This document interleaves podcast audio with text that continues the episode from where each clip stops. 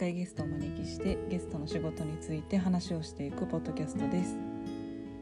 今回のゲストはコンブチャブリュワ、えー、バリスタの、えー、いおりさんをゲストにお話をしています。それでは聞いてください。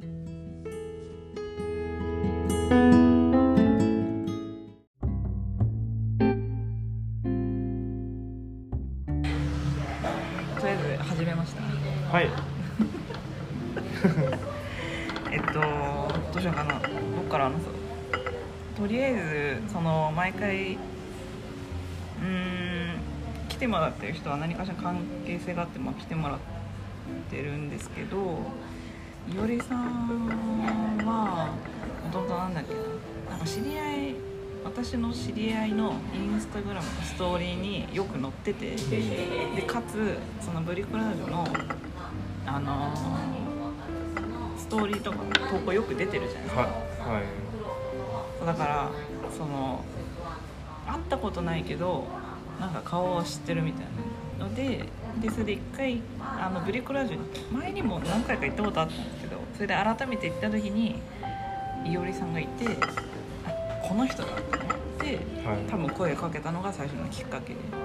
はい。でなんかそのそのポッドキャストのゲストで、まあ、私の周りは結構コーヒー関連の人が多くて必然的にそのエピソードもバリスタの人が多いんですけど、まあ、そのいおりさんはそのバリスタプラスその昆布茶っていう印象が私の中で結構強くてはい。だからその今回はその昆布茶のブリュワーっていうのとバリスタっていうのでちょっと話してもらおうかなと思って今日ちょっといおりさんとお話あ別にここに置いといていいです。よガタガタするから。なんかガタガタはい。あ大丈夫です。あじゃあこうしますうん。逆転の。逆転の。ちょっとよくわかんない。発想でいおりさんはもともと今ブリコラジュで働いてどんぐらいですか今。えーっと立ち上げというかオープンが4年前うん。2018年うでん。僕も入社がその時だったので。あじゃあもうほぼオープニングぐらいだったの？あじゃあもう4年ぐらい経つのか。オープンそうですね。1ヶ月くらい前に入社してトレーニングしてもらったりでうそれが4月んうん。5月とかですねうん。なのでもう4年経ったところですね。あそっかちょうどもう4年ぐらい経ったのね。はい。もともと出身静岡じゃないですか、はい。そのでブリコラジュって東京にあるけどそのもともとブリコラジュで働くきっかけって何だっあもうなんか静岡にいる頃にたの、結構コーヒーとかまあうーんそういう飲食にはうん。うん憧れというかうん。がもともとあって、うでそれも僕が静岡で生活してて、なんか自分の周りにいるすごい自由な人種が、みんなバリスタだったり、うん、あそうなんだ、えっ、と自由な飲人種。食あそうなんていうんですかね。うん、あでも、まあ、憧れるって、まあ表現的には合ってると思う。なんか本当思いのままうん仕事して生活してとかうん。うんそういうかっこよさあるのが、バリスタだったりコーヒーやってる人だったり、まあ、飲食店の人っていう感じですね、でもう別に東京っていうつもりではなかったんですけど、まあ、やるなら、うんなんかせっかくだから場所変えてもいいかなと思ってて、でその時たまたまブリコラージュとは知らずに求人をうんしている投稿があって、でもうそれを見たらなんか本当呼ばれてる感じですかね、うん。なんかロンドンコーリングみたいな、ん。東京コーリング。なんかそれにもう本当その見た後すぐにメール書き始めて、うん。で送ってでだんだんつながったのがうん。ブリコラージュのそのバリスタだったって感じですかね。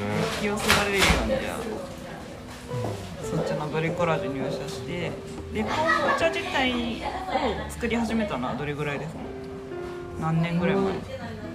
2020年のことだったんで、ん。2年前ですね、ん。ブリコラージュオープンして2年経って、っ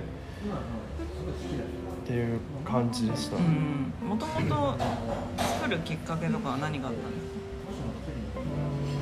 すか？作るっていうかその多分昆布茶知ってる人は知ってるけど知らない人って私よく聞かれるのがあの漢字の方の昆布茶はい。とを多分想像する人が多いからはい。その知らないところからそっちの世界に入り込むのになんかどういうきっかけがあったのかなと思って。なんか僕も本当そういう感じで、うん。おえー、とお店が始まった時うに、ん。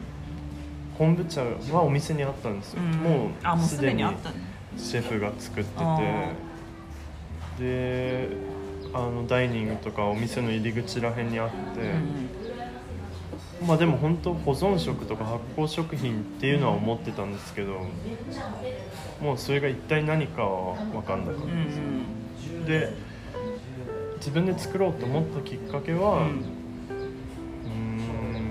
とそれこそコーヒーコレクティブかあノーマッカーの投稿でコーヒーの昆布茶を見てで、まあ、その時その時期が自分もあの働き始めてコーヒーいっぱい入れててうん。でやっぱロスが気になる。うん。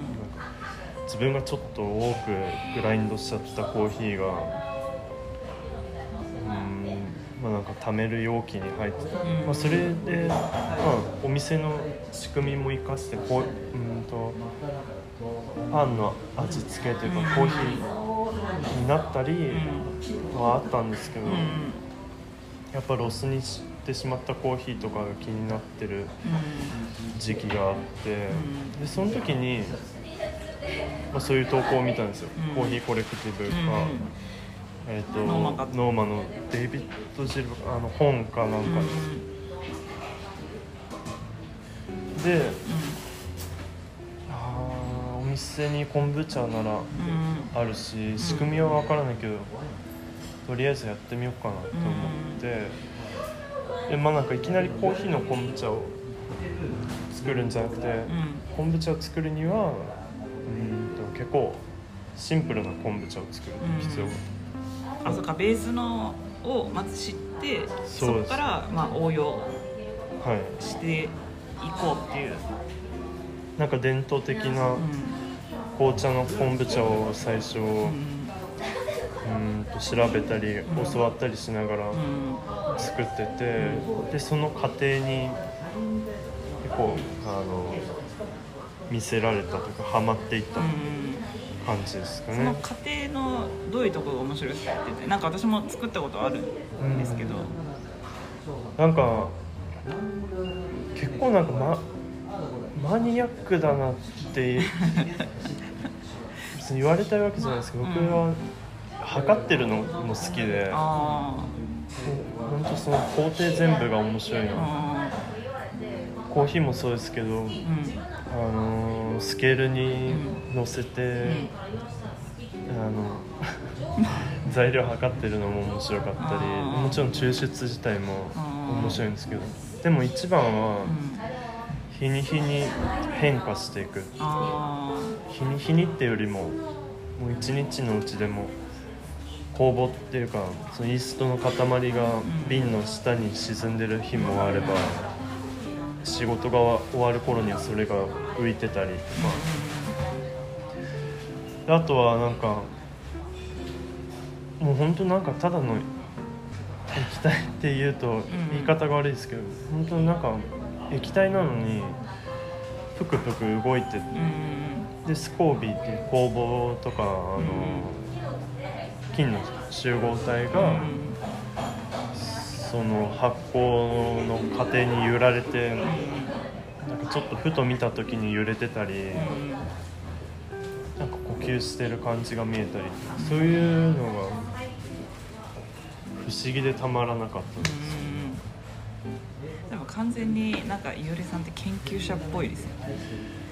なんかそう気気になるところは探求 うんだからそのやっぱ昆布茶となんかそのなんだろういおりさんのイメージで言うと本当に昆布茶とカプチーノへの探求心みたいうん。なののイメージが私はすごい強くてまだあのちゃんと知る前というかそのうん。インスタはいのストーリーとか見てると、探求の仕方。あとその多分本当に化学反応じゃないですかその光合。はい。まあその昆布茶とか特にそうだけどその日の気温とかはい。湿度とかあと、まあ、入れた材料によってその変化が変わるからしかも多分毎回同じってわけじゃないじゃないですか多分。はい。味もベースはあるけどやっぱ若干の変化は出てくるという。はだからそこがまあやっぱ多分楽しいんですかねゆうりさんにとっては。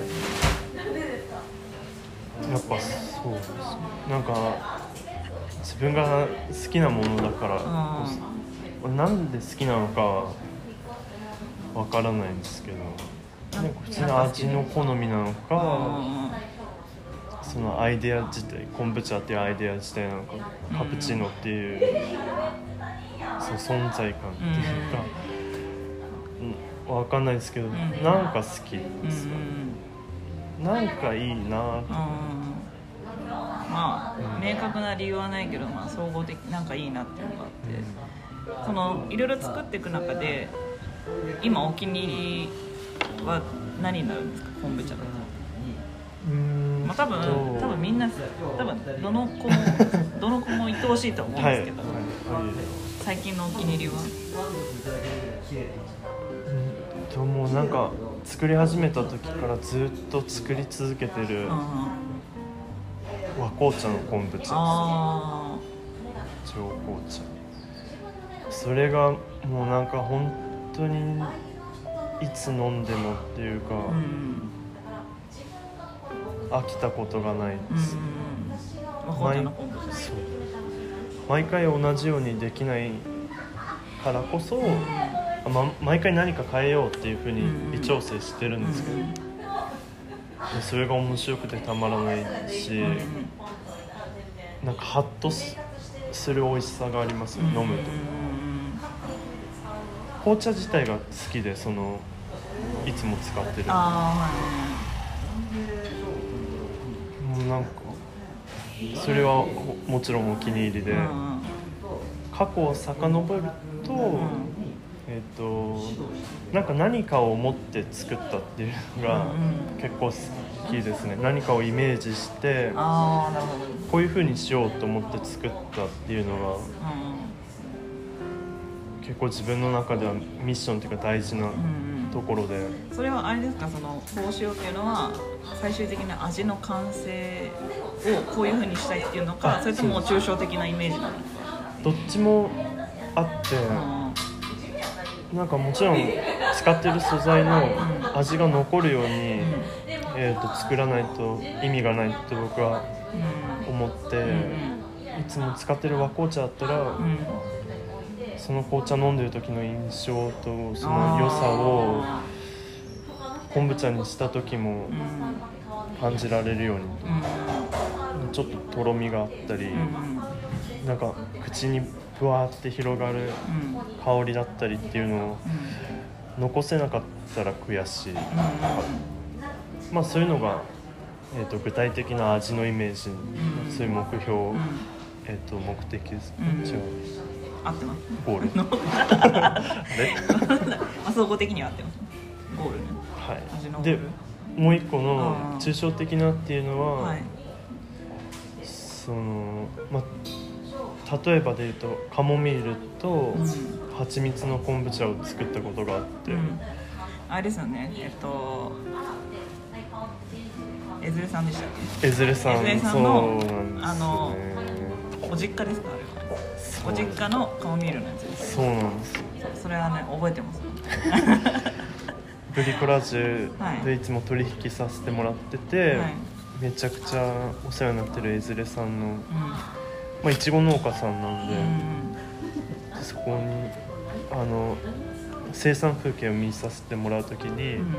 伺ってでその時に意外だったのがそのカモミールが一面に広がってるで僕らを迎えてくれる時に蜂に刺されてたエズレさんって蜂蜜を食卓に出して歓迎してくれたあーエズレさんそれがその昆布茶にとっての原風景。うん。でそれを行ったことない人に思い出話みたいにその話をしながらその昆布茶飲んでもらって想像できるかなああなるほど。そのお客さんが見れなかったものをどう味に落とし込むかみたいな、すそのごいですね。ストーリーテーラーみたいな感じですかその時はそうですね。それに本当一生懸命なって。いやどうしたらカモミールの香りもしてで蜂蜜のなんかとろっとした甘さもあってでもすっきり発泡して面白い。で本当その時今もその時のままの気持ちですけど面白いなって思いました。まあでも確かにカフェだ、まあ、ブリコラージュ結構忙しいじゃないですかお店的に、まあ、そのかなりクイックというか、うん。だからその中で、まあ、全部伝えきれないからこそなんか少しでも、まあ、やっぱりそれを通して伝わればっていうのは多分あるんですかね。うん。働く中でそう本当人と人っていう感じだったり。うーんとなんかあるものの中から選んでもらうっていうよりはおすすめしてその人に合ったものとかその人が目的にしてるものを、まあ、ちょっと期待超えた状態で試してもらいたいとか、まあ、それはあの言葉だったり、そのもののクオリティだったりとかあるかもですけど、まあ、一緒に働いてる仲間もそういう気持ちというかそこはゴールにしてると思うんですよ。その渡す瞬間だったり、えー、とおすすめする時間だったり、でも確かにブルクラージュ結構そのイメージイメージが強いかもしれないですよそのなんだろう。渡す際の なんか渡す際のもうあともう一声みたいな。なんかあのそのイメージがすごい。そうですなんかクイックのお店だけどなんだろう。そのなんかこのあとちょっと待ってあとこれだけ言わして、まあそのはい。ただそれが、まあ、私からすると全然嫌な感じがしないしなんか本当に思って言ってくれてるんだなっていうのが、まあ、そのいおりさんに限らず他の方とかのはすごいなんかそれが他のお店と違う印象を感じるのが多分そういうポイント。なんか本当に多分美味しいって思ってるからはい。こそなんか出てくるちょっとあのお願いだからこれだけ言わしてくれっていうなんかその豆はフグレンのやつ使ってるじゃないですか。だからフグレうん。ンだったり、そのあとライライトアップ。スイッチこスイッチコーヒーだそうだスイッチコーヒーのところ使ってたりするからなんか多分その内から出る本当にこれだけ言わせてくださいっていうのがその責任感も若干あるのとですけどもうなんか本当多分話したい。はい、なんかその、ジェスチャーで説明しても、もったいない もったいないというか あの伝わりづらいんですけど、なんかこういう、こういうなんていうんですかね。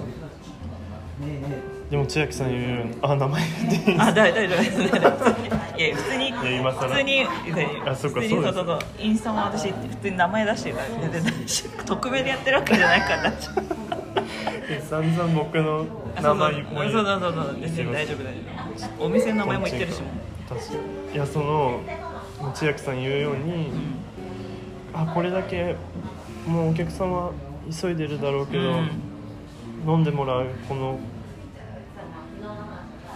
コーヒーとかうーんなんかちょっと違う気持ちでもちろんなんか押し付けがましく聞こえてしまうかもですけど、うんなんかもし僕らがそのポロッと一言うんうん言って、なんか ふふって感じでもいいんですけど、なんかちょっと変わったら素晴らしいかなと思いなん。かますコーヒーとか特にそのなんだろう。詳しい人は多分飲んだ時にこういうニュアンスっていうのは分かるけど、まあ、教えてもらってから飲む教えてもらわずに飲むのはまたちょっと違いますよね。ただ、うん、あとそのコーヒーに詳しい詳しくないとかただ単に、まあ、そのコーヒーを楽しむっていう人とかだったら特にはい。なんか言ってもらった方が本当になんかちょっと大人っぽいとか、はい。ちょっとベリーっぽい確かにそういう味したっていうなんか答え合わせをが言ってもらえるとできますよね。言ってもらった時になんかそうです。飲み終わった後に聞くのも好きなんですけど、うん。まあ、先入観にならなすなりすぎないようにうん。ですね。試してほしいですねっていう気持ちですね。でもすごいお押し付けがましくならないように気をつけてるんだなっていうのはめっちゃわかりますね。ああのいおりさんとか特に、なんか昆布茶とか特にうん昆布茶を初めて飲むっていう方が頼ん、あのいる中で、うん。多分なんか大体のことを伝えておかないと多分びっくりしちゃう。なんああ確かに。飲んだことある人だったらあれですけど。あ確かに確かにうんうん。だけどやっぱその一口飲んだ時の「は」っていう感じをうん。うんなんかネタバレじゃないですけど楽しみにはうんしてほしいので。うん。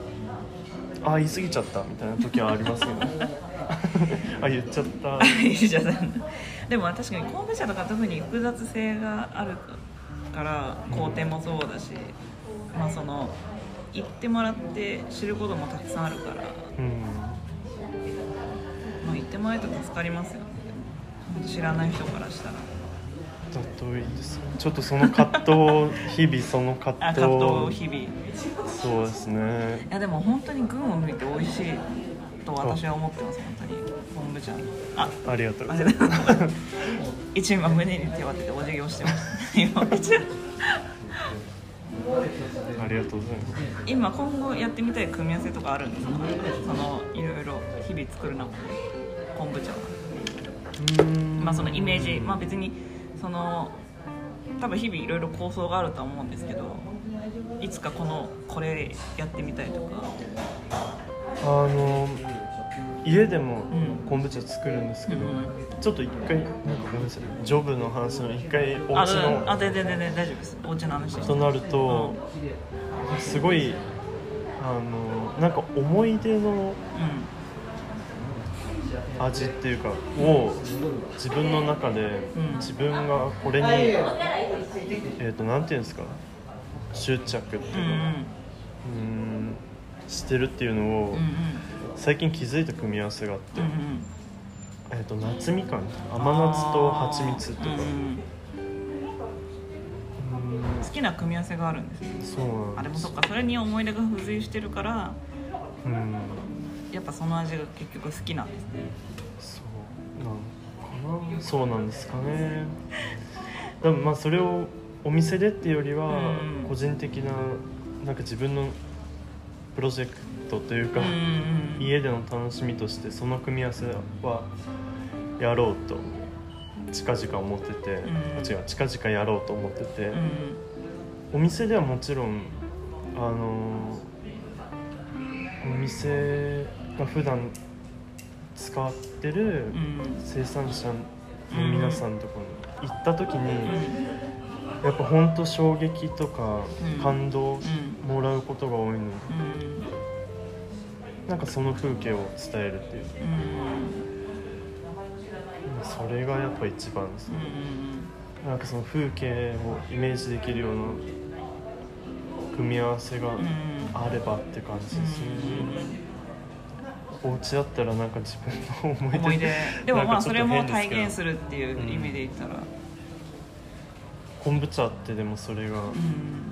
こうできるものかなって思います、うん。でも本当そう考えたら仕事とかプライベートとか垣根とかなくまあ昆布茶は、まあ、昆布茶本当に好きなんですよ。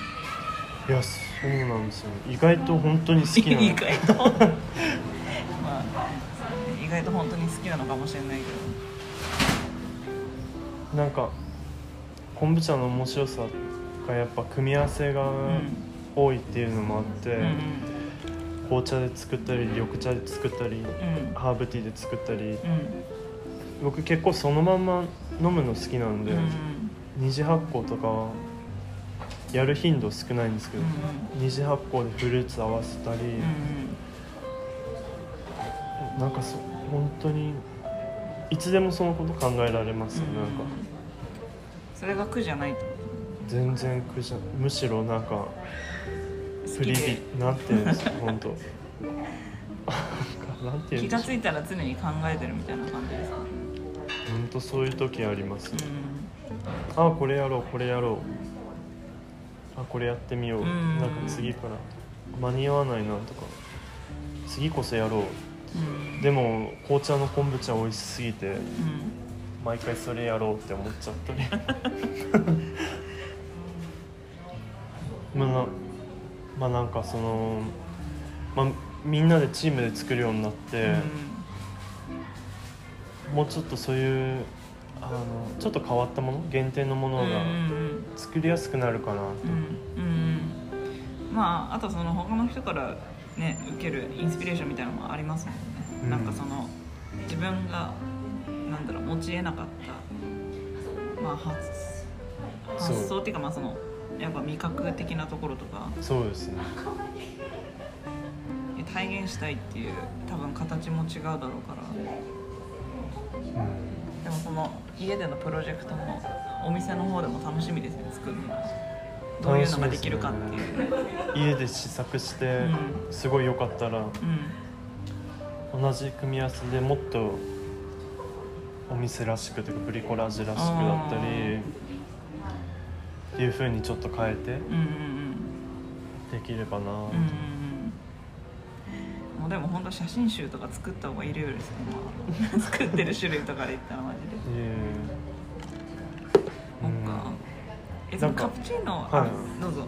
あいやいやあ大丈夫。なんかすみません。なんかいろいろいっぱい種類作るっていう楽しさがある中で同じものを毎回作り続けるっていうのが多分バリスタも他の皆さんもそうですけどカフェラテっていうもうすごい一番スタンダードなくらいの組み合わせを毎日作って微妙に変えていくっていうよりよくよりよくとか昆布茶も一番スタンダードな和紅茶の昆布茶があってそれを毎回ちょっとずつ調整していく。うん。その楽しさの方がどちらかというと僕は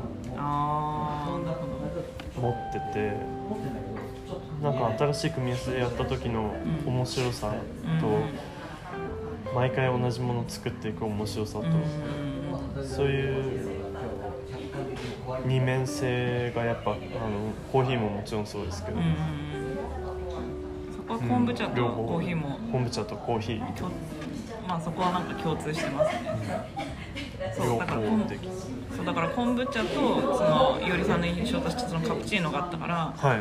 そのいおりさんのストーリー見るとめっちゃカプチーノ作ってるでもでも多分今話してたその、まあ、より良いうんのを作っていくっていう過程の中で、まあ、多分カプチーノも好きなんだろうなっていうそうですね。わカプチーノはかりやすく。何でハマったハマったっていうかその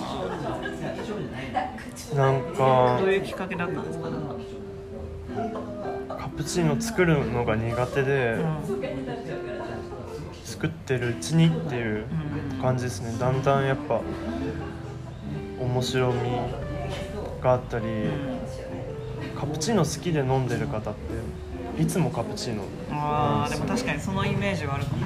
で私の中で印象としては飲んでる人もそうだしバリスタさんがもうカプチーノ作るのが好きっていう人はうん。多いですね多い、多いというかそのなんかそこの過程を楽しんでるうん感じはだと印象はありますねなんか。僕のお父さんもうんカプチーノすごい好きで、うんうんまあなんかそれもカプチーノ好きなお父さんうんのことをなんか僕は嬉しく思います。うん。だから、まあ、やっぱ来たらあカプチーノぜひ飲んでって言えるようになりたいです。確かにどっかの前ブリコラージュ行った何飲もうか迷ってた時にいおりさんにカプチーノ勧められた気がする。でもいおりさんのカプチーノすごい美味しいからああもうもうぜひお願いしますって感じ。ですフィードバックがしかもなんかすごい欲しがり。です言ってほしい言ってほしいな。進めてどうでしたかってどうでしたかって。そう。なんか白いカプチーノ。なんかブワーって広がってるカプチーノを飲んでる時自分が作ったのじゃなくて誰かが作ってくれた時に。すごい嬉しいです。うん。嬉しいっていうかん。普通になんかあの味として好きで嬉しい。美味しいもの食べた時の嬉しさ。ああなるほど。でも確かにいおりさんのカプチーノとかあとは別のお店の人が作るカプチーノでもフグレンのジローさんって人が作るカプチーノが美味しくて。行った時は頼む。あのジローさんがいてそういる時はジローチーノって言ってるからそれ作ってもらうんですけど、うんもうね夏だから蚊がいますね。大丈大夫です。大丈夫です。レッド・イット・ビー。レッド行ってみるレッドビーなの。でも確かにそこはなんか昆布茶とカプチーノは違うものだけどそこは共通してるものがあるんですよ。うーん面白いでも確かに。カプチーノ好きな人はな本当に。カプチーノ作ってるんだと。そうですよね好きっていうのをなんかそう貢献してる人が多いなんかそうですよね。ラテ好きですってよりカプチーノ好きですっていう人がうん。なんか目立目立つっていうかそういう人が多い気がしますよね、飲む人もバリスタさんもそうだけど。うん。それであとカプチーノの話とあとなんだっけな。さっきちょっと幼少期の話をしててそのいおりさんってその、まあ、今東京ででもともと静岡ででその4年間でしたっはい。けアメリカのケンタッキー州。ケンタッキー州。いてまあ、さっきちょっとちょっとちょろって話した中でそこがまあ結構大きかったっていう話をうん。してたんですけどそれはどういう、まあ、きっかけというかどういった部分が大きかったのか自分の中で。まあなんかよく言う言葉ですけど、カルチャーショックっていうのももちろんあって、なんか今の自分にだんだんなってきてるっていうのが、その時の経験ももちろんなんですけど、日本に帰ってきてからのギャッああプその逆カルチャーショックですうんね、が結構大きかったですね。しかもなんかそのいた時期ってその小学何年生でしたっけ？何年？よ4年生くらいから行ってた4んで。年からなんかその中学生って私の中で結構いろんな影響を受けやすいうん。時期だと思うんですよすごい。いろんなことを、まあ、意識するようになるというか。はい。なんかそのアメリカの学校行ってる時に、うん月曜日から金曜日に現地のアメリカ人の友達がいる学校行って、うんで土曜日は日本人のみんな行ってみたいながずっと続いてたんですけど、うんまあ、最初の1年とかは何言ってるかわからないし、何聞かれてるかもわからないしなんか毎日食べるランチを聞かれるんですけど、うんそれも何言われてるかわかんないから、うん友達が勝手に代わりに答えてくれてたんですよ。それに気づいたのも半年後くらい。あその時は感動しましたねあいつも代わりに言ってくれてたんだなと思ってでなんかそういういても何言ってるかわかんない空間に1年くらいいるで家帰ったら、ーうん。まあ、自分の時間とか家族との時間があって、で土曜日はもう何言ってるか分かる友達たちと過ごす時間があって、まあ、なんか土曜日が楽しみな時期と、うん。月から金が楽しみな時期とと、うん。なんか本当自分の中でもやっぱ多感な時期だったのかなと思いますけど。うーんとなんか少し気を使って、うん。あ日本に帰ってきてからの話ですね、なんか例えば英語の授業でうん。聞かれて、うん。先生に当てられて、で答えるのをためら なんかちょっといらない遠慮ですよね。まあもちろん答えるけどうん。うーんとなんかできれば触れないでほしいっていうなんかそういうのを隠す時期があったり、まあ、漢字書けないことにコンプレックスある時期だったりでなんかあんまり話すのも好きじゃない時期があったりで、ちょっと喋り方おかしくなっちゃう。今めちゃくちゃ喋るの好きですから、うんうん。あの本当それも英語使って喋った方がしっくりくることがあればその方が。うん。まあその方が表現しやすい、そうですね。そういうじそうそうですだからなんかうまくうん。自分で言うのもですけど乗り越えたのがブブリコラージュで働くようになってからですかね。なんか思いっきり英語で喋れる時間がうんあったかな、うん大学も英語のうん。その資格とかで行ってたんで、うん資格というか。うんの割になんか授業でもなんか、えー、と進んで発言ってよりはあ結構ほっといてほしいタイプになっちゃってたんですよね、うんまあそれが変わったな我ながらうん。ブリコラージュ本当そのおかげです。ねうん。うん気持ちいいお客さんとなんか体調毎日なんか定型文ではありますけどあ調子どうって聞かれることのなんか意味というかうーんとお客さん側がありがとうってーいう自然さっていうか、うんちょっと変わりましたねそこは、うん。日本に戻って、うん。日本のやり方でとか周りのやり方でっていう、うん。ちょっと抑えてたところがうん。吹っ切れた感じなんああじゃあ本当に解放されたのがその働き始めてからって本当にここ数年うん。数年というか4年くらいですねまあそれであっちにいた時のまあ大きさを知ったというか、うん本当に。今考えればあのうん時期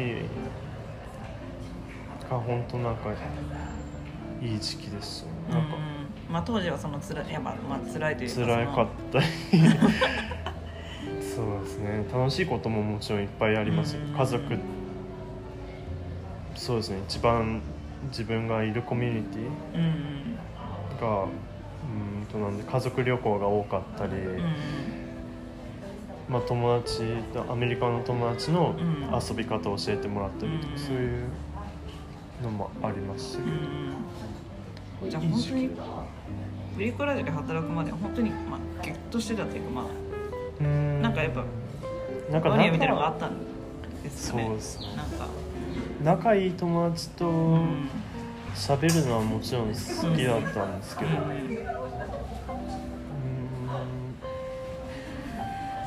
ん。でも別になんかなんていうんですか。うん跳ね返ん？突き返す、うんそういう感じでもなかったと、ままこれを聞く。その昔の友達っていうかがいればフィードバックが欲しいけど。なんかね。そうです。まあ多分ある何かしらあると思うんですけど。避けてもいなかったけど、うん。なんか outgoing ではなかっあたですね。で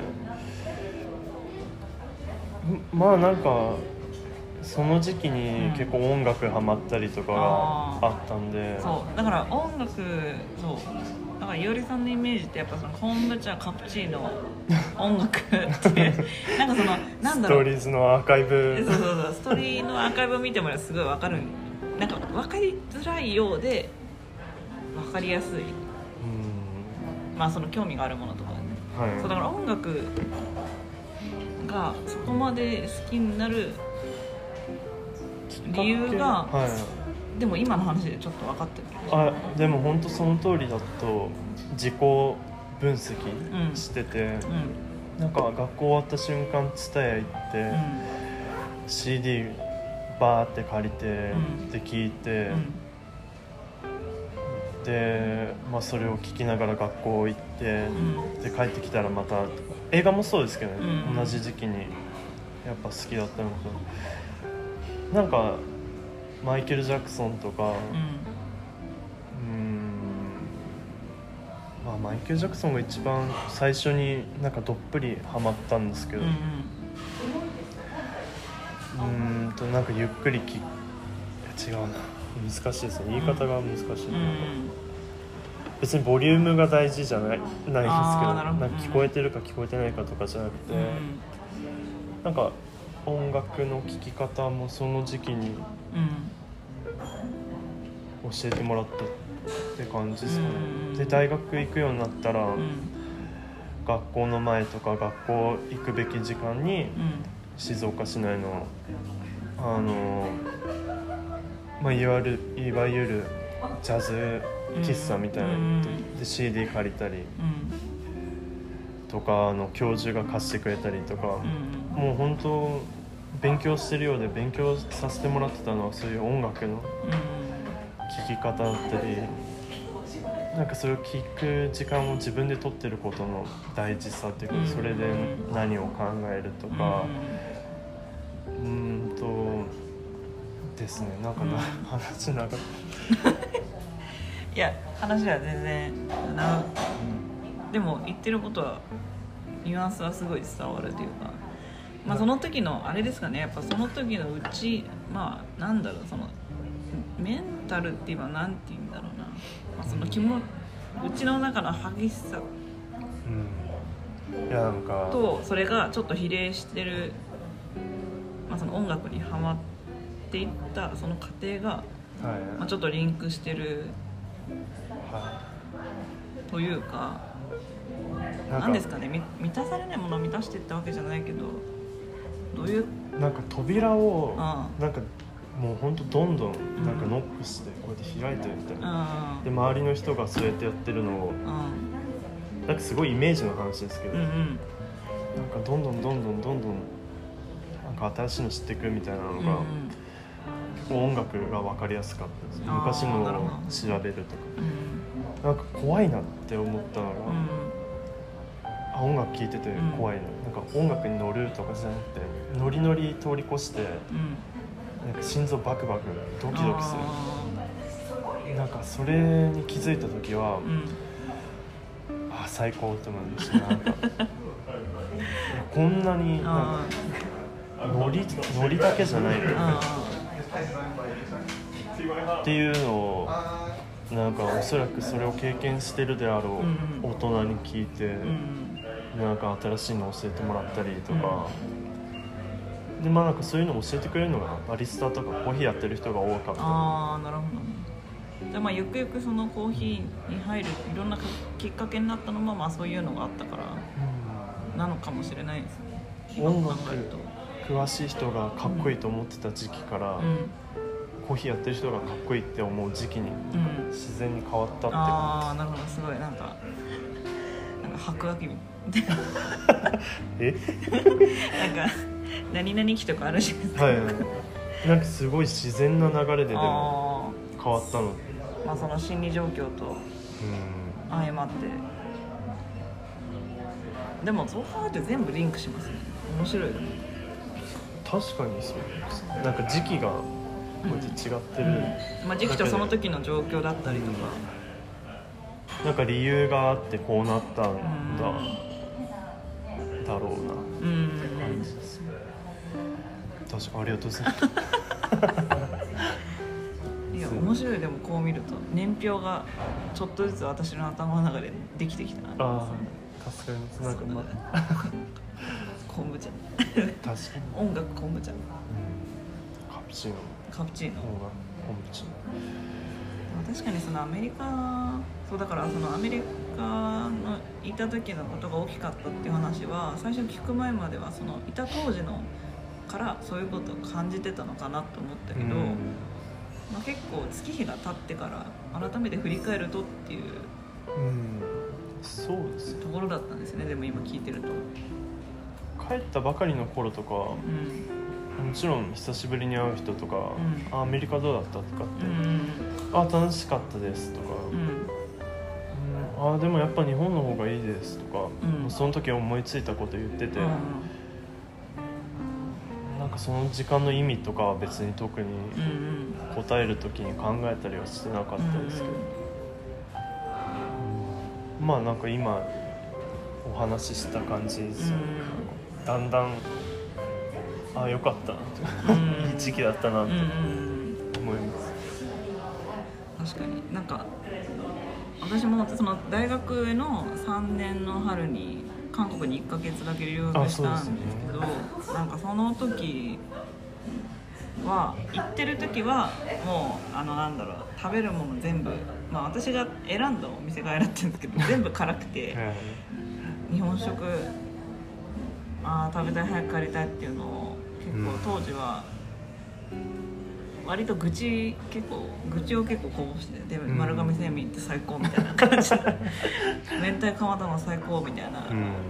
感じの話をばっかしてたんですけど、まあ、帰ってきてからの自分のその情報の選び方とかその行く場所が変わったしその結構その行ってから引き寄せられるようにいろんな機会が巡ってきたからはい、後を振り返るとまあ行ったのが2014年ぐらいだったんですけどそれが本当に自分の中でターニングポイントでで後々、まあ、これは本当後付けなんですけど占いって2014年からなんか開けてますねテスへみたいな感じえもうそれは本当にあの占いただただそう言われただけだったから。えー、いいな。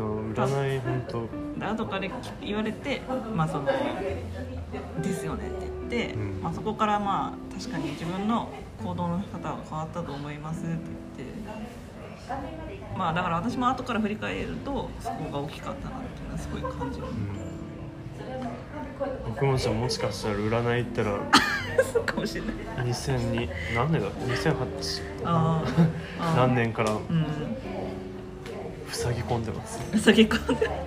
でしょ？そういう時期。だ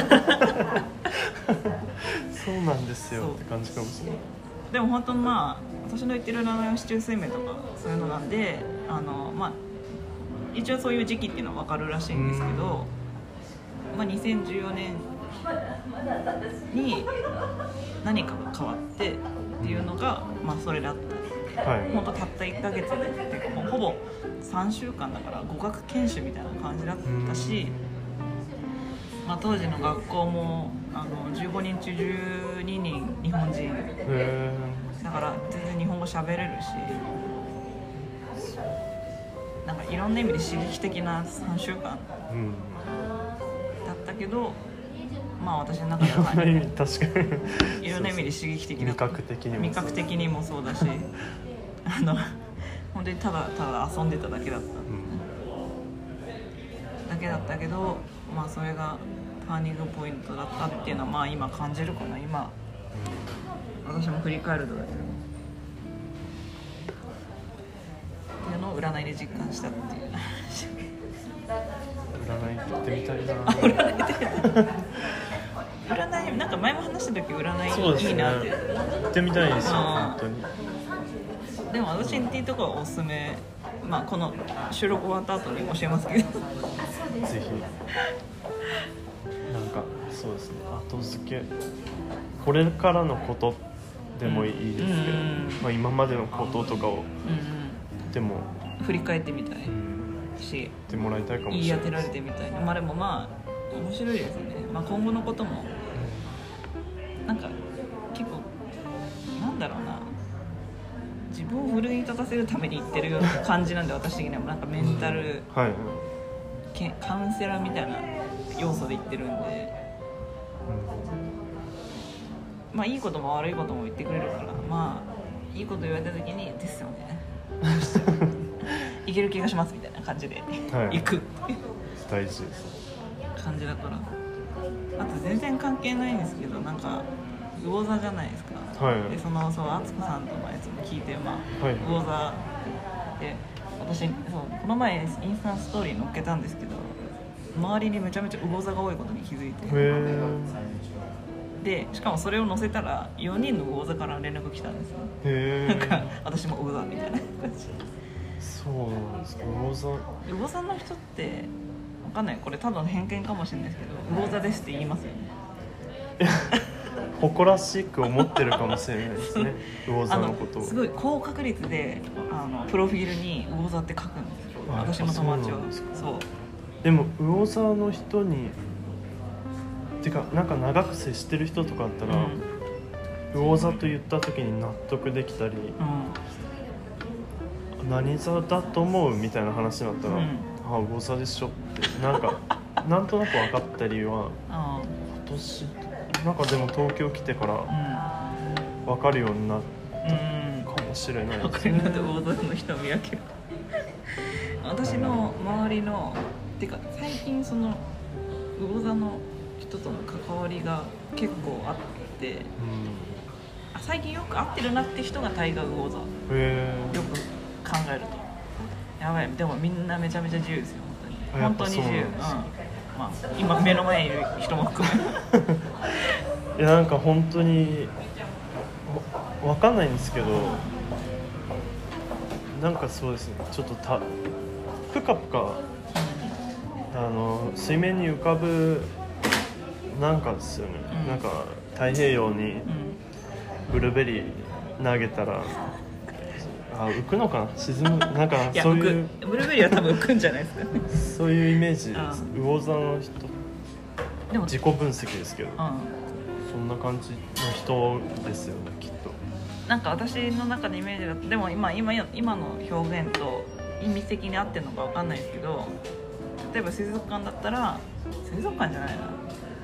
集団です。泳ぐ魚というよりかはこうなんか急に跳ねたなんか跳ねた魚とかいるじゃないですか、はい。なんか。なんかじっとなんか綺麗な魚たちみたいななんか横からこうやってドーンってなんかたまにスーって入ってくるそうそうですそうです。魚とか。そう。だからすごいあのーなんだろう。社会の中にいるんですけどなんか目立つんですねすごい目立つっていうかなんだろうな。んかちょっとチクチクします。な チクチク。協調性。いや協調性もある。いや協調性もあるけどなんかなんだろうな。あのソロでダンスしてるイメージ。本当。コンテンポラリーダンスとか本当。私本当にっぽいなって思う。ん。振る舞いっていうか。ううん。確かにまあだから会ったら印象にの残るんですよね。てか本当に私の周りみんなやっぱなんかこういう感じですなんか身振り手振りで身振り手振りというか話してしまうとか。そうあとなんか選ぶ言葉とかですかね、うん。そうなんですね。あとなんかやっぱその自分のなんかその興味あるものに対してのはい。探求心みたいなのとかなんか突き詰めていく感じとかを、まあ、でも体現するのはすごいうまいなと思う人が多いですかね、まあ、仕事としてはそのライターとか、はい。まあ、あとアート系の人もいるしあと舞台衣装とかやってるとかあと服関係の人もいるけど、えなんか自分が興味あるものに対してのなんか表現方法がうまい。なんかそれが言葉じゃなかったとしても言葉だったとしてもっていうのはすごい感じるっていう私は天秤座なんですけど。天秤。天秤。伝わらないですねうん、もう今手で天秤を表現しただけだったのにそうだからあすこさんとの収録を聞いてからあ私魚座魚座同士の話だったと思ってそうですね。確かに。なんか中学生の時とかうん。本屋さんに行ってうん。読んでた本、うん。まあ誕生日占いとかなんか好んで読んで。ああわかります。私本屋行ってあれ読んじゃうんですよ。あの365日、はい。あの大全みたいな、はい。そうそう大全みたいな。大全大大全、全はういそれにん、あれめっちゃ読んでたなそんなこと書いてありますもんねよく、うまあ、そういう、まあ、星座も誕生日も、うん。まあ、いろんななんか占いあって、んうん。統計学なのかなと思ってたんですけど実際にそういうなんか条件的に決ま決まってるっていうとは、うん。まあ、あるんでしょうねそういうの、うんまあなんかこういう性質とプラス、まあ、うん。結局まあその環境だったりのでどういう影響を受けるかみたいなのはあるから。まあただまあ傾向としては似てますよねやっぱりその星座とかは特に、ねああ確かにぽいとか、まあ、あと兄弟構成とか。はい。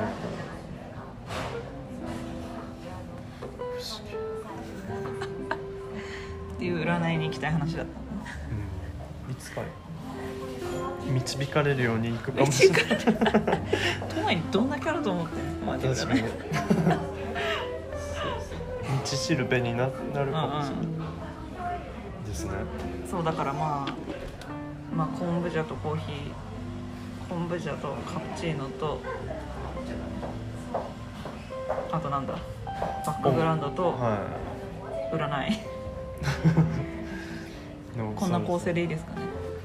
とりあえず構成的には。もう大満足です。なんか自己解析 そうでもになりましたそうそうそうそう。なんかまあみんなそう言ってくれるからあれ話しながら振り返ってどうだったかっていうのをやってもらえる場になってるからまあそれはなんか私的にもありがたいなってこちらこそうんじゃあそうですねじゃあそんな感じで 終わりたいと思います。はい。ありがとうございました。こちらこそありがとうございました。ありがとうございました